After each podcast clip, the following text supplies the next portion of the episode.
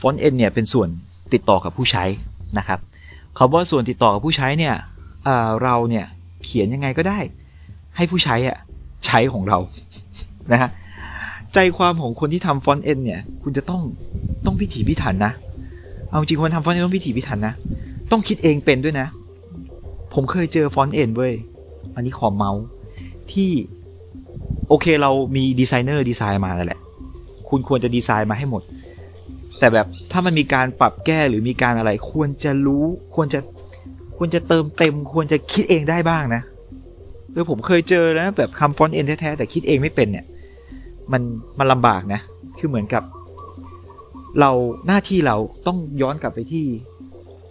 หน้าที่ของ front-end คือ เราทำ user interface เราทำนะ user interface แม้เราจะไม่ได้ออกแบบ เรามีคนออกแบบมาให้ตามไกด์ก็ตามเนี่ย เราควรจะ คิดเองได้บ้าง เพราะฉะนั้นเนี่ยคนที่ทำหน้าที่นี้ควรจะมีไหวพริบ และมีจินตนาการพอสมควร ควรจะนะ front-end เนี่ยมันมีหลายภาษาที่เขียนครับ อยู่ที่ว่าเราจะเขียนบนบน device อะไร front-end ที่มันต้อง depend on device เพราะว่าส่วนติดต่อกับผู้ใช้ผู้ใช้เราเข้าถึงข้อมูลของเราได้หลายทาง Facebook ก็คือบน mobile app ถูกไหม Line mobile app Facebook ก็มีหน้าเว็บไซต์ด้วย เออ หรือว่าจะเป็นไม่ว่าจะเป็นเกม เกมนี่ถือเป็น front-end อย่างหนึ่งนะฮะ ก็ใช้ภาษาอะไรก็ตามนะครับ ก็คือทุกอย่างที่เป็นส่วนติดต่อผู้ใช้เราทำหมด อันนั้นถือเป็น front-endคนที่เข้ามาแรก ๆ ถ้าคุณสนใจ front-end จริง ๆ ลองเช็คว่าเราสนใจจะเขียนบนไหนก่อน เราลองเขียนง่าย ๆ ก่อน เอาเว็บไซต์เลยง่ายสุด เว็บไซต์เนี่ยก็จะมี ภาษาที่ใช้หลักๆ ก็คือ JavaScript จริง JavaScript ตอนนี้เนี่ยมันเริ่มลามไปใช้ได้ทุกอย่างแล้ว เกมเกิมแม่งใช้ได้หมดแล้วนะครับก็ลองศึกษา JavaScript ดูนะครับ JavaScript HTML CSS HTML เนี่ยมันเหมือนเป็นเอ่อเป็นโครงสร้างของเว็บ เป็นโครงสร้างมันนะ CSS มันเป็นสีสันของเว็บ ตัวอักษรสีอะไร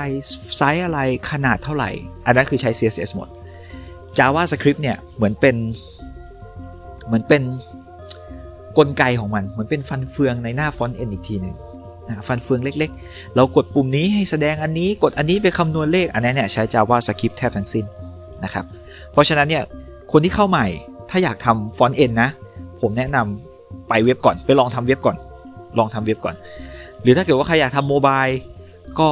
ช่วงนี้ยังกำลังฮิตอยู่และยังฮิตอยู่นะฮะคือ React Native อันเนี้ยมีบริษัทที่ ถ้าใครเข้ามาใหม่ๆนะแล้วแบบอยากได้อยากมีบริษัทที่ยังรองรับอยู่ ก็ลองเรียก Native ยังเยอะอยู่นะครับ หรือถ้าใครอยากจับเทคโนโลยีใหม่เลย เราเรียกเรามีภาษา Flutter Flutter เนี่ยใช้ภาษา Dart จะค่อนข้างจะแปลกอย่างหนึ่งแต่ผมแนะนำว่ามือใหม่นะ ลอง JS ก่อน JavaScript นะครับ ลองก่อน